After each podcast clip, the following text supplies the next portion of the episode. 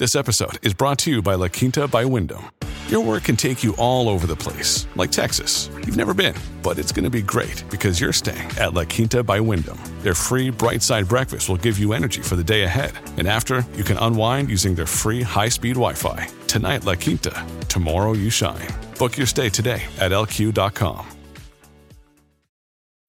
When you need mealtime inspiration, it's worth shopping Kroger, where you'll find over 30,000 mouthwatering choices that excite your inner foodie. And no matter what tasty choice you make, you'll enjoy our everyday low prices, plus extra ways to save, like digital coupons worth over $600 each week. You can also save up to $1 off per gallon at the pump with fuel points. More savings and more inspiring flavors make shopping Kroger worth it every time. Kroger, fresh for everyone. Fuel restrictions apply. At Evernorth Health Services, we believe costs shouldn't get in the way of life changing care, and we're doing everything in our power to make it possible. Behavioral health solutions that also keep your projections at their best? It's possible. Pharmacy benefits that benefit your bottom line? It's possible. Complex specialty care that cares about your ROI? It's possible. Because we're already doing it. All while saving businesses billions. That's Wonder made possible. Learn more at evernorth.com/wonder. Welcome to the New Books Network. Confounding, exhilarating, and contagious. Emotions matter, and so does applying emotional intelligence. Welcome to Dan Hill's EQ Spotlight, podcast where emotions rule. Whatever the topic, how do hearts and minds collide? Find out with your host, a college professor turned globe-trotting EQ entrepreneur. His mission? Each week, Dan joins prominent authors in decoding how emotions drive outcomes and make people tick. Now, on to the show. Hello, everyone, and thank you for joining me for the 123rd episode of my podcast, Dan Hill's EQ Spotlight. The series appears here on the New Books Network, which has as its motto, sharing knowledge so people can thrive. Today's topic is increasing prosperity for you and the nation. I'm joined by Roger Blackwell, who, along with Roger Bailey, is the co author of Objective Prosperity How Behavioral Economics Can Improve Outcomes for You, Your Business, and Your Nation. The publisher is Rothschild Publishing. Roger Blackwell is the author of 40 previous books and a former professor at The Ohio State University, where he served in the business school as well as teaching courses for the medical school and as a member of the Black Studies faculty. In addition, Roger has taught and done research in 39 countries and for inmates at the Federal Corrections Institute in Morgantown, West Virginia. Welcome to the show, Roger. Well, thank you. I'm glad to be here. Uh, it's my distinct pleasure uh, to reconnect with Roger, who, by the way, for listeners, uh, was a prominent person to endorse my first book, Body of Truth, back in the day. So let's move to your book, Roger. Uh, what's it about? It's about how to be prosperous, very simply, but it's what behavioral economics does to help prosperity for individuals or for businesses or for the nation. And that's why we call behavioral economics uh, something old, something new, something borrowed, something blue. And the old, of course, is traditional economics that have been around for a long time. But we don't throw those away. We add to them the psychology and sociology, and that's where the something new comes from. And it's something borrowed heavily from the Austrians, Schumpeter and von Mises, and something blue. You know, a lot of people think capitalism is all red. Well, it isn't. The capitalism that survives will be something blue in it as well. So that's where we get the feeling that it is um, behavioral economics as a kind of a distinct, but not totally different view than traditional economics. Sure, and and one of the, the, the sayings about behavioral economics is that classical economics kind of thought of us as decision makers along the the the uh, mark of Star Trek and Mr. Spock, and we're a little more like Homer Simpson from The Simpsons, and that there's a very human element to how we make decisions and how we behave, and for that reason, I've always found uh, behavioral economics very liberating and uh, down to earth and realistic. You mentioned an author uh, in the book, and you mentioned a lot of authors. It's obviously you're extremely well read as well as so prolific. Uh, a writer I hadn't actually heard of before, George Katona.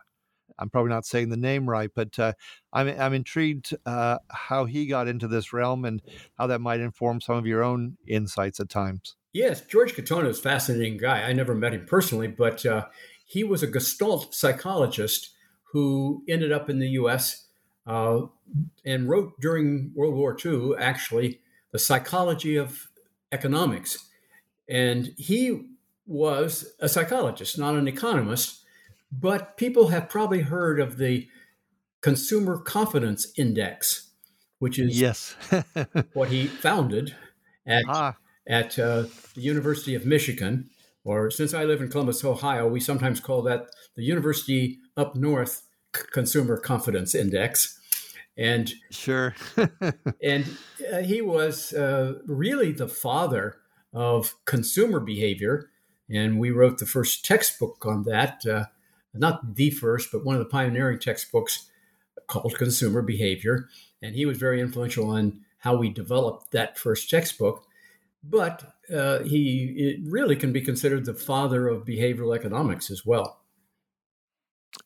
Good. I just I just was curious. I you know I, I knew about Kahneman and he came from a psychology background, but uh, you know George's writings was one of the many things I learned in this book.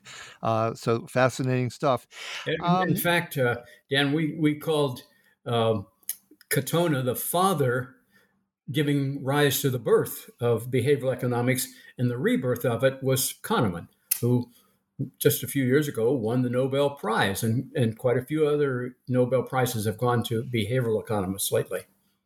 Yeah, no, I, I've always considered that uh, a really interesting and important contribution to what's going on in the field.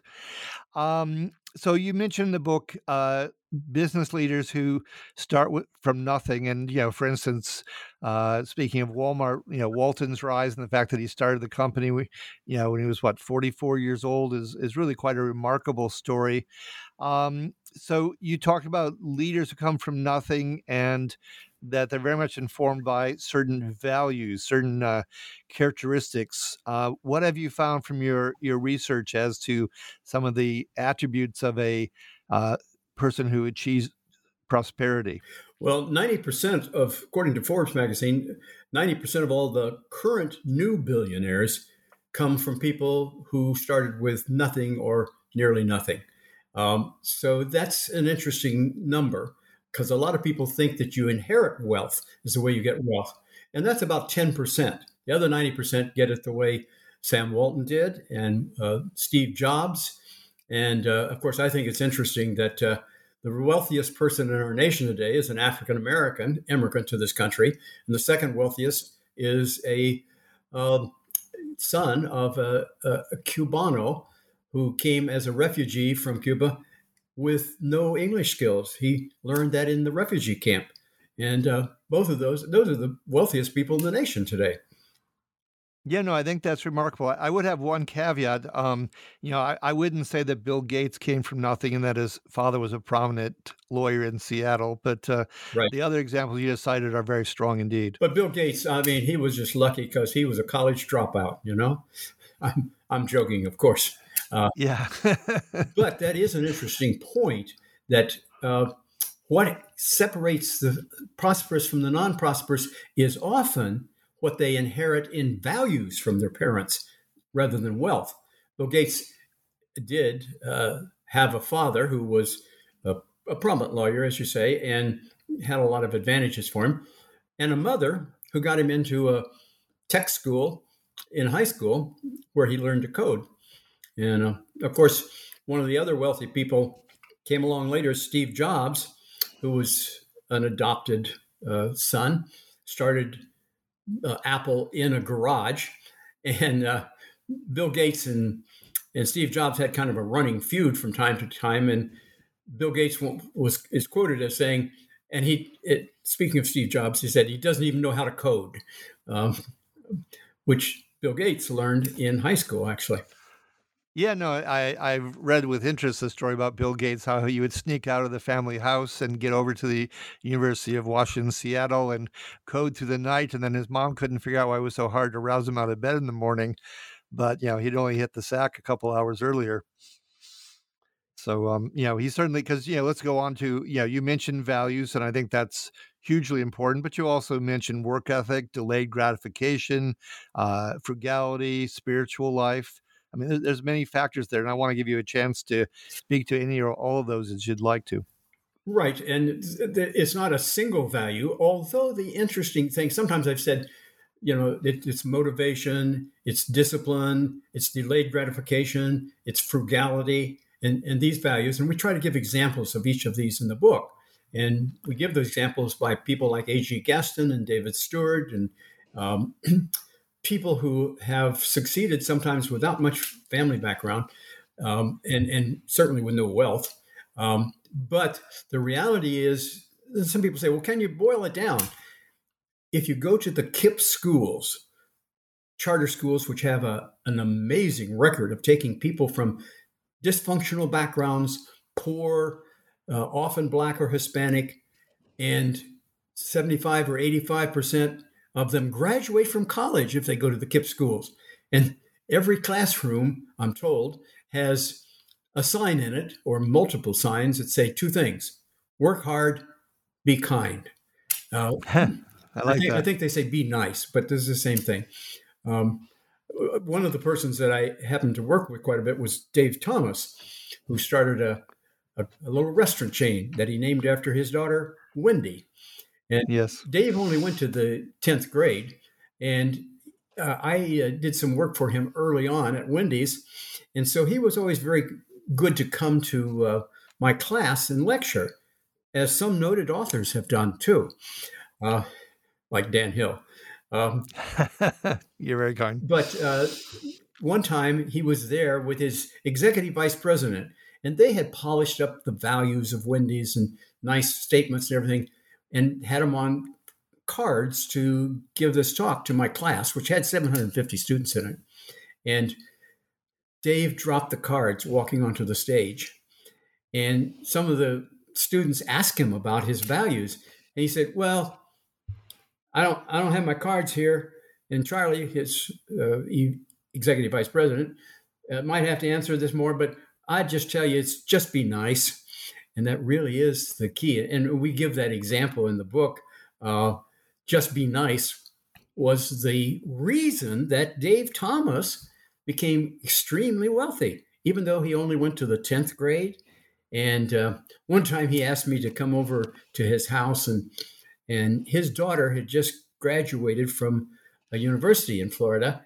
And I hadn't met her at that point, and he said, "This is my daughter Wendy. She just graduated graduated from college, but she don't know nothing." and, and, and, then he asked me to mentor her for a year, which I did.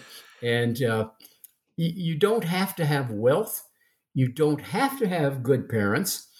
Um, that you know, actually, Dave Thomas never knew his birth parents. He was adopted at birth by somebody, and his adopted father couldn't hold a job. And but somehow actually it was his, his adopted grandmother that taught him the values that made the success at Wendy's. Now they have formal values, quality is our recipe, and things like that, which their website talks about. But uh, the way Dave Thomas explained it is just just be nice, and that is kind of what Deirdre McCloskey talks about in her books. You know, she's an economic historian, but she also holds a professorship in literature. And uh, she calls it this way she talks about success is humanomics. Um, now, we didn't use that in the title of our book. We actually thought about using the title Prospernomics as our book, but we thought that was maybe too um, too uh, blasé for a book serious about behavioral economics. Sure. Well, there, there's several tangents that I want to follow. One is I'll just quickly mention that uh, I certainly noticed the, the word humanomics and made a note to uh, track down some of her writings, which was another uh, godsend from from your book. Um, I was going to say, just in passing, Dave Thomas, I thought was certainly an instance where a CEO on camera in his own commercials for the company was a real boon because he did come across so wonderfully as a as a human being.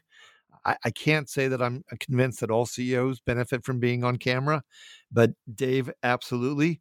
And then you mentioned something that I think is also important because it's it's uh, it fits with other things I've read and experienced in life, and it's in your book the the role of mentors and i i raise it in part because i think you know you've you've served on the faculty at uh, you know for black studies at ohio state at the ohio state university um, and of course you know from some of my other readings uh, and experiences i know that uh, uh, black leaders especially those eager to climb through the ranks uh, sometimes can feel themselves a bit cut off from the opportunity for for mentors in larger organizations and I, I wonder what um, well, I think you see the, as a prescription there or a solution. I, I, um, you know, I have ten rules that I have adopted in my life, and the first rule is treat everybody you meet with respect and kindness. My second rule is if somebody treats you with lack of respect and kindness, go back and reread rule number one. sure. And and that's really the secret. And it was kind of interesting at Ohio State. Uh, I had helped a number of the black students because many of them were sons and daughters of friends of mine to get black studies courses put into the university. This was in 1970 when Kent State was having riots and Ohio State was closed down for uh, several weeks. And I helped these students get a, uh, a course accepted for the curriculum the fall we hired a Black Studies professor, except in August, he didn't take the position. He went to the University of Washington as the Black Studies director. And so I had the provost called me up and said, Roger, you talk to these students. We kept our commitment, but we can't teach the course in, in uh, Black Studies this fall. So I got all these students together and I said, you know, the university kept its commitment, but the teacher backed out they looked at me and said, "Well, why don't you teach it?" And and I waved my white hands in the air and said, do, "Do you see a problem?" And you know what all those black students said? No. You see, that's the antidote to racism. If if they hadn't trusted me or known me or considered me a mentor, they would have said, "Ain't no way, no Charlie's going to teach black studies." And that's the that's the antidote to racism whether it's white and black and black and white. And uh, I've taught a lot in Africa, 30 years in a row. And I really don't believe in racism. I believe in colorism. and, uh, you know, South Africa has four distinct classes or categories of race. Uh, one of them is black, one of them is colored, one of them is Asian, and one of them is white. Now, if you're from Japan, which one would you be? And the answer is white if you are a descendant of some of the original uh, tribes who were brown, not black, and often intermarried with uh, Portuguese and, and Dutch people, uh, you're called colored.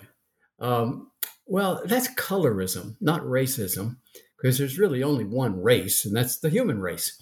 And, sure. And I was True. fortunate enough to be put into situations where I taught classes that were all black students and taught the history of people like A.G. Gaston, who I consider one of the great profiles and how to rise from the grandson of an enslaved individual. Uh, didn't know his father really, and his mother was an important influence in his life.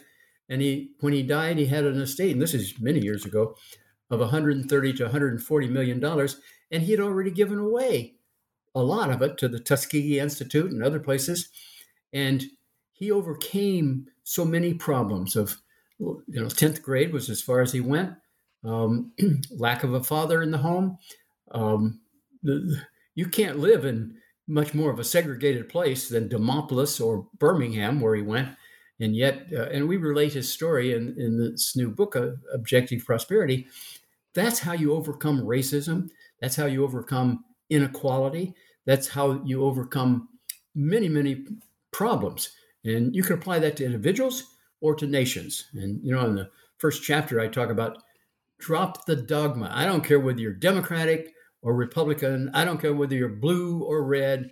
Drop the dogma, dogma and deep, dig deep into the data. And that's what behavioral economics. It's reality economics. It's what really works, not what people would like for it to work.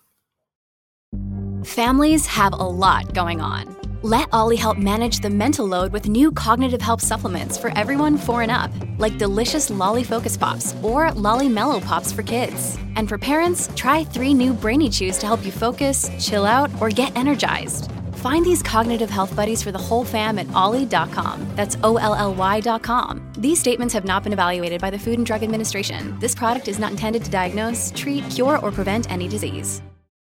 Another day is here, and you're ready for it. What to wear? Check. Breakfast, lunch, and dinner? Check. Planning for what's next and how to save for it? That's where Bank of America can help. For your financial to dos, Bank of America has experts ready to help get you closer to your goals. Get started at one of our local financial centers or 24-7 in our mobile banking app. Find a location near you at bankofamerica.com slash talk to us. What would you like the power to do?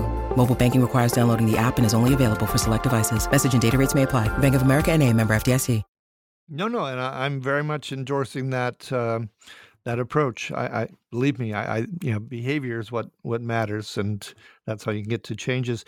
Um, there is an area. Speaking of delving into the data, um, there's there's certainly a, a, strong passage that takes on Thomas Piketty and uh, his writings on inequality and, and wealth.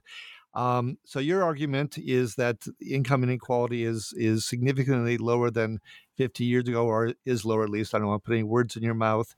Um, I would say at the I same time, it's lower. I've just we say okay. Many people think it is getting much more than it used to be, and we present the data, and really we take the Auten Splinter data and other data because Piketty is really wrong when he has he he recommends as the solution transfer payments, but then doesn't count them into what the lower income people get. If you adjust for that, uh, inequality is not dramatically higher uh, or lower.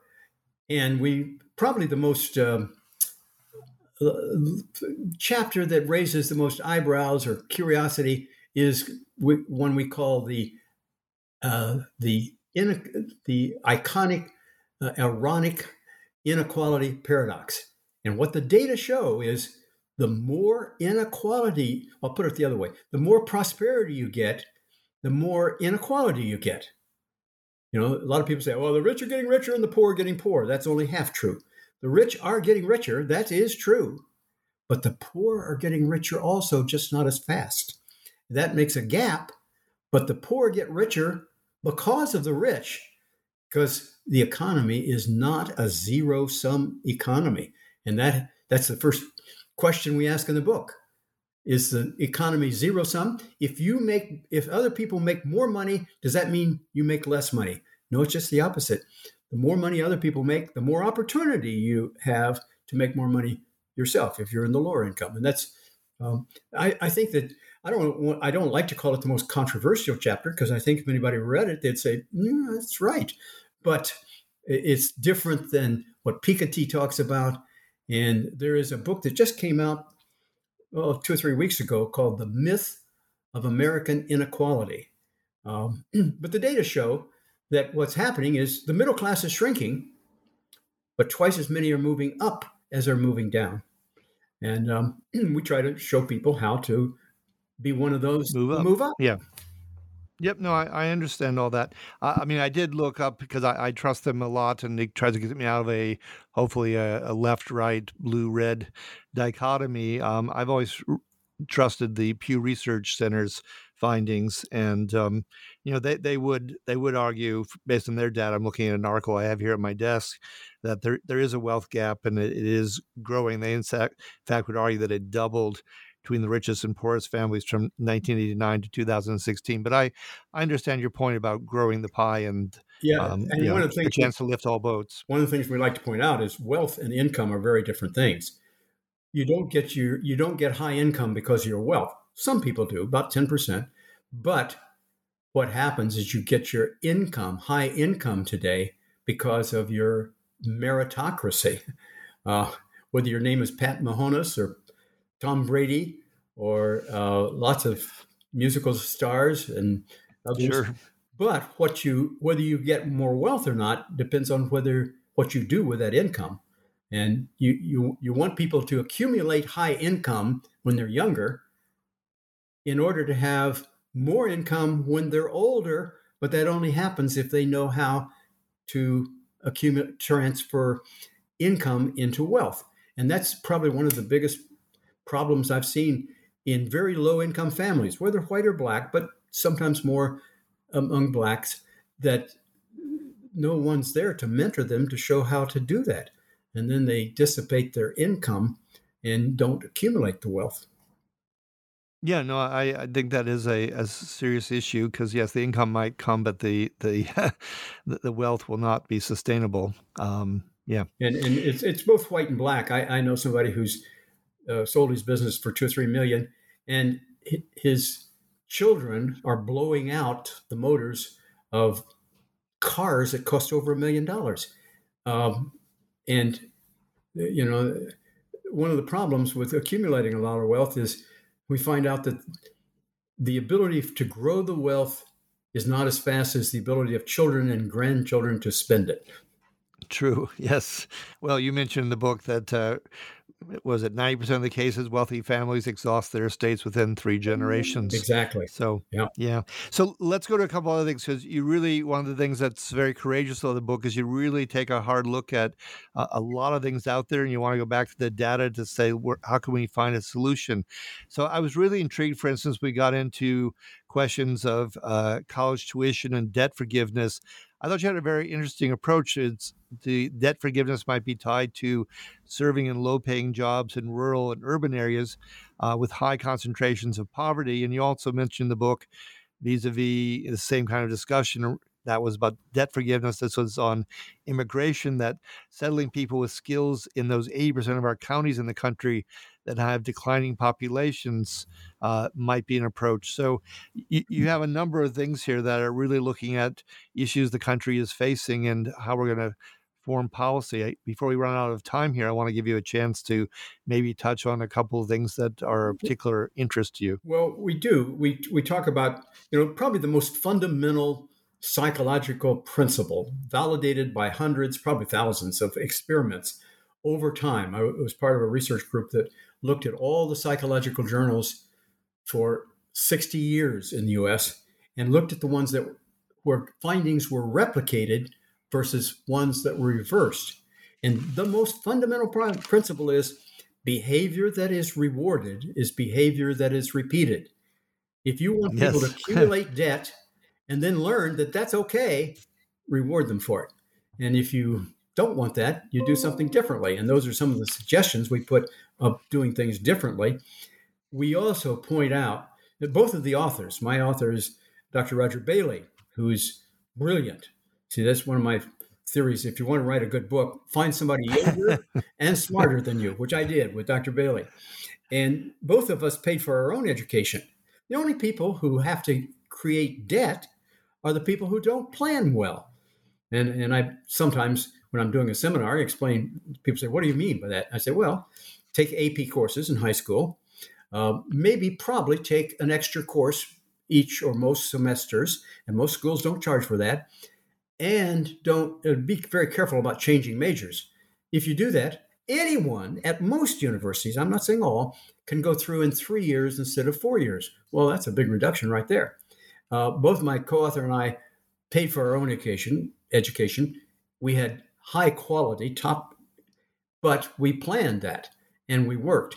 And uh, one of the examples that I, I, really think people would find interesting in the book is Dr. Christine Johnson. She's the relatively new president of the Ohio State University, and we talk about her scarlet and gray. Anybody who comes to Ohio State to get an undergraduate degree can now graduate without debt. Okay, well, a lot of people don't know how to do that. And so that's, we give that example. It's called the Scarlet and Gray program. But it requires two things, that, several things, but two things that are important.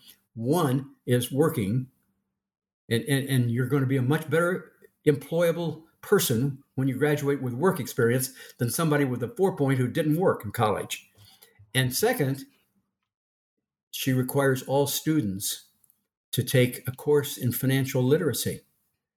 Yes. You know, somehow you shouldn't be able to graduate from high school without a course in financial literacy. Although mandates like that are usually not too valuable, but um, the people who rack up a lot of debt just didn't plan well. Yeah, no, I, have always wished that there was a, a, course in financial literacy, and then for the benefit of people's lives, uh, that they would also be a, a, course, probably, frankly, on EQ, because you mentioned in the book that 85% of your career success financially is going to be probably dependent on your skills with human interaction and ability to lead others.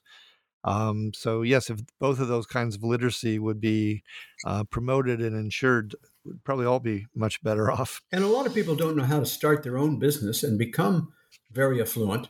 Uh, the book I wrote before this book, Objective Prosperity, was called Saving America How Garage Entrepreneurs Grow Small uh, Firms into Large Fortunes. And I have a chapter on Jeff Bezos. I have a chapter on uh, Dave Thomas. I have a chapter on Steve Jobs and people like that, starting in garage. And what are the principles that caused them to? And I had the privilege of teaching a lot of people uh, in prisons about how, in fact, next week I'm lecturing um, in a prison here in Ohio, and I would teach them how to get a job when they get out. And they would say, uh, Blackwell, nobody's going to give me a job. I've got a felony conviction. And I'd say, Well, you're probably right. So why don't you give yourself a job? And they say, Well, what do you mean by that?